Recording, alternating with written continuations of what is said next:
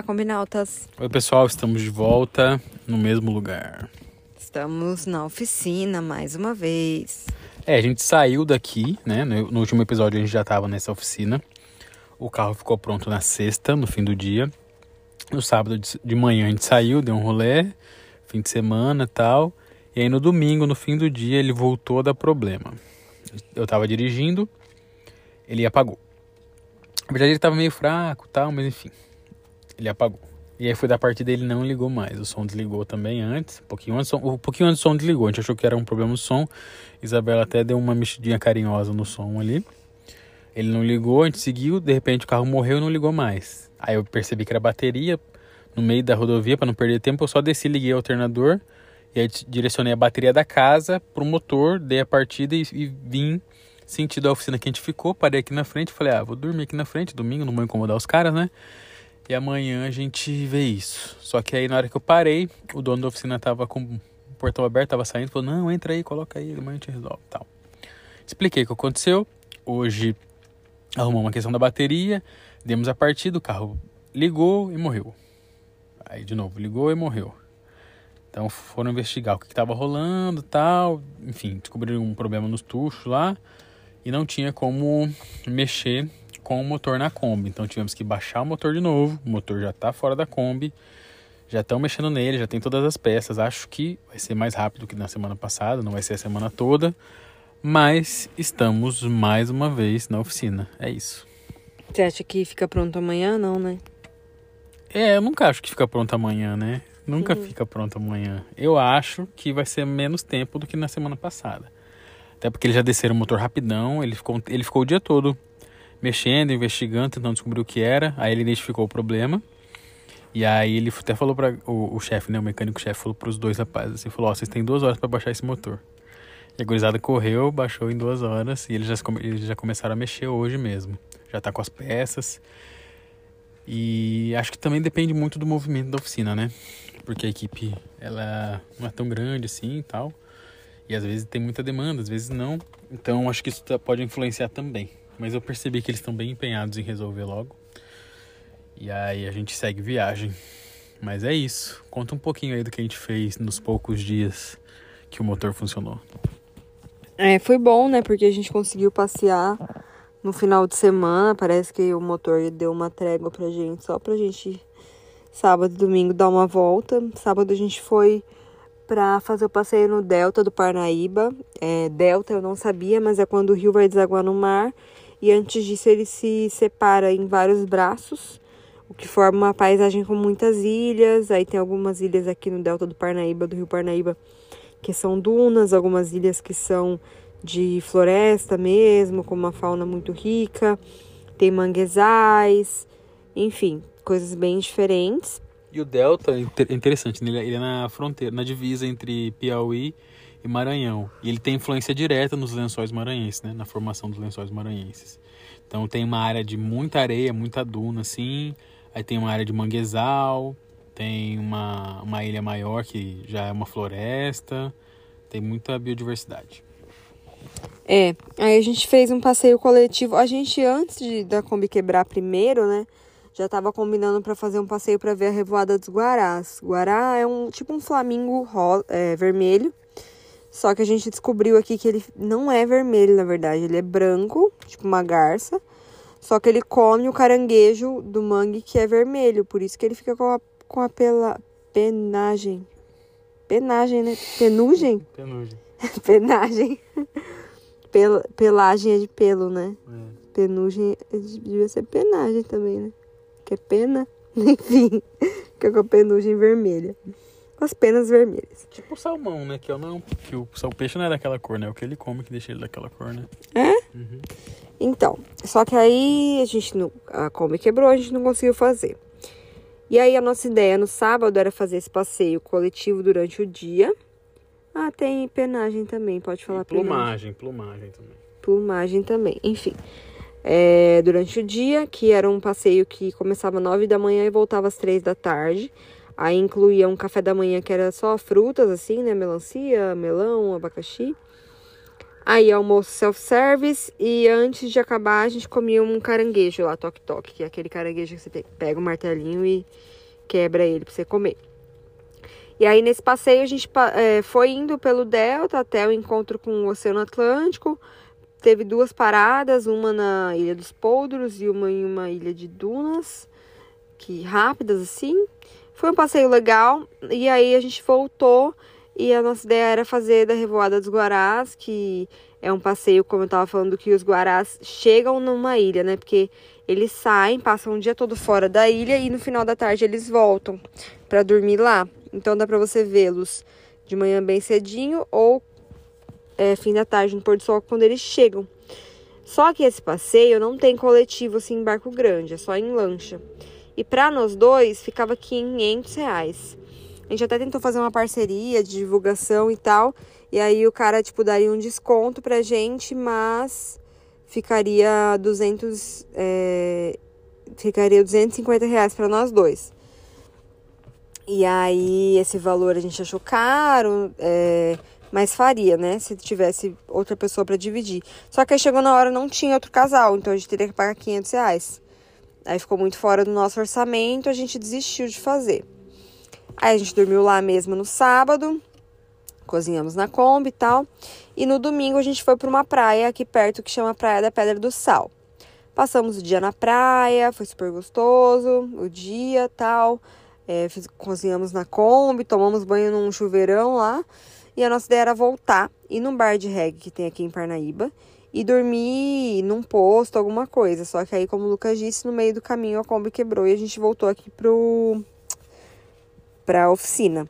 Só que mesmo assim a gente foi no Casarão Mireg, que é um casarão cultural daqui bem legal, adorei, assim. Tinha pouca gente, né? Não tinha muita gente dançando, eu queria ver o, a dança daqui, né? É mais do Maranhão, mas aqui também tem, que é o reggae que dança agarradinho.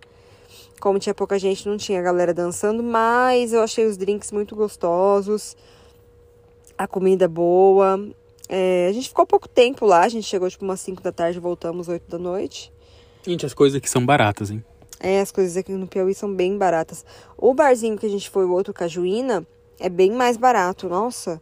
Tipo, uns drinks 10, 20 reais no máximo, 20 reais de gin é 20. Em Cuiabá, um drink de gin é 35, sei lá. Aqui as coisas são bem baratas mesmo. E, enfim, Nalta já tá ofegante. Enfim, aí foi isso. A gente voltou cedo porque ia ter que pedir pro dono da oficina abrir a porta pra gente, né? Então não ia ficar voltando de madrugada. E hoje passamos o dia inteirinho aqui dentro da oficina. Saímos só no final da tarde. Lucas quis treinar. Aí ele correu, mas eu não consigo treinar assim, tipo, que a ideia era, sei lá, correr e aí parar numa praça e fazer um treino funcional. Mas eu não consigo treinar, tipo, sem ter uma orientação do que fazer. Eu fico perdida, tipo, eu fico, tá, e agora? E eu não consigo correr também. Então eu sentei, fiquei sentada na praça, esperando ele voltar. Mas isso se somou a um desespero que bateu em você hoje. Abre seu coração aí. Não, não é desespero que bateu em mim hoje, é porque Há alguns dias eu tenho visto muitas notícias sobre a onda de calor. Muitas notícias ou muitos comentários no Twitter? Notícias e comentários no Twitter e no Instagram. Hum. E pessoas também reclamando de calor, de que tá insuportável. É... Outros lugares sem ser Cuiabá estão muito quentes. E Cuiabá tá, tipo, além do normal. As pessoas estão, sei lá, fritando.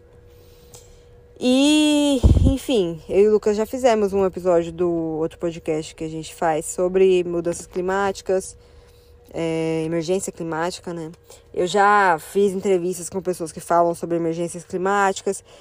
E assim, é uma coisa que eu vejo muitas pessoas falando que ah, antes a gente falava de aquecimento global, de emergência climática como uma coisa do futuro, uma coisa para próximas gerações, para os nossos netos e tal. E agora não, é uma coisa tipo, está acontecendo agora, entendeu?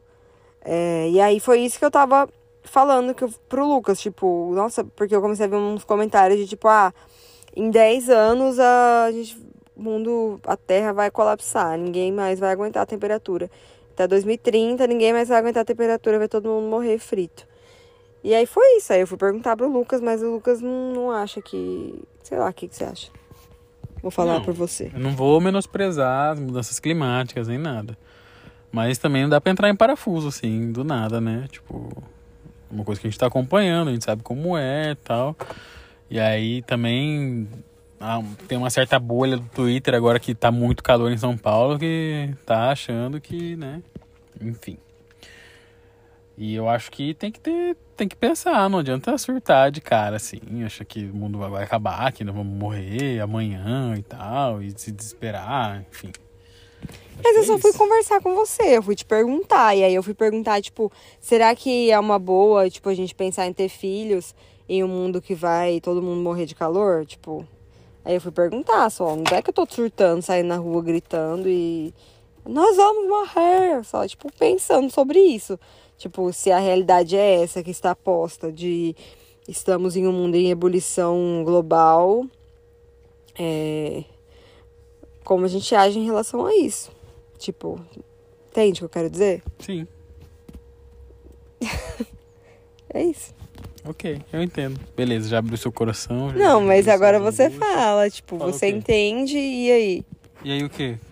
Como que você age em relação a isso? Tipo, beleza, você fala assim, ah, tudo bem, a gente tem que ter consciência e tal, mas é meio que não tem o que a gente fazer, né? É, a gente tem que. A gente vai ter que se adaptar aos novos tempos, né? É basicamente isso.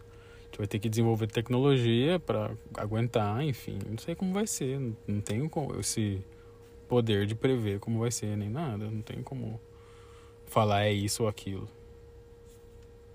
Não tem como saber. Mas tem que tentar encarar de uma maneira racional, assim, né? Não se levar, deixar, não se deixar levar por um por um pânico, né, digamos assim. Pânico moral. É isso. É isso, e aí? Quando que a gente vai sair daqui? O que a gente vai fazer depois? Então, vamos ver. Vamos ver. Também não dá pra prever quando que a Kombi vai ficar pronta.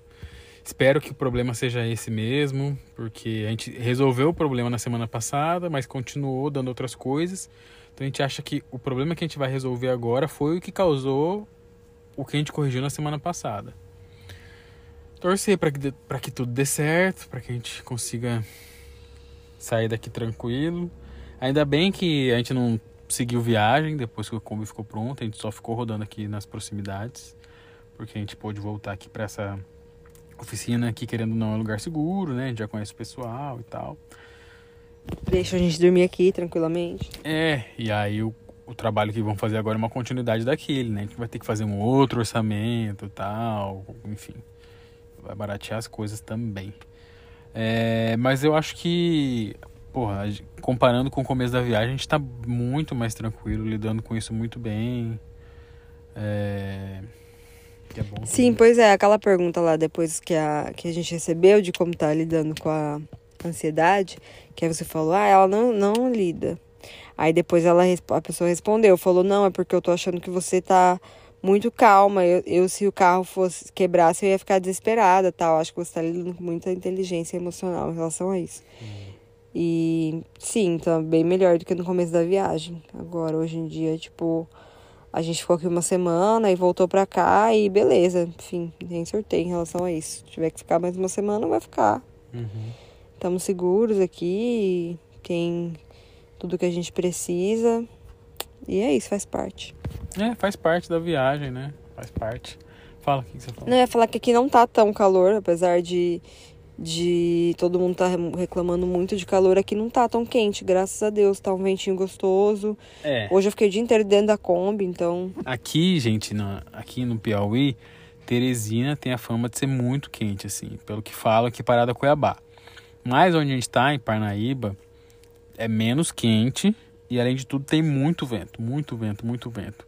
Então se você estiver no sol, óbvio, você vai passar um calorão. Mas se tá numa sombrinha, o vento é de boa. Então, sem sofrimento com relação a isso. Ainda bem. E pelo que a gente deu uma olhada no mapa também, dessa onda de calor, ela não chega, não, não chega aqui, né? Aqui é uma. Aqui é como se fosse a borda dela, né? A gente tá um pouco para fora da borda dessa, dessa zona aí de, de intenso calor. É, então você que tá ouvindo a gente aí de um lugar que tá muito quente, se hidrate, beba água uhum. e tente umidificar aí o ambiente. E é isso. É isso. É, a gente vai seguir aqui com muitas incertezas pelo caminho, curtindo bastante a viagem, dividindo com vocês. Então é isso. Sigam a gente pelos, pelos Brasis. Brasis.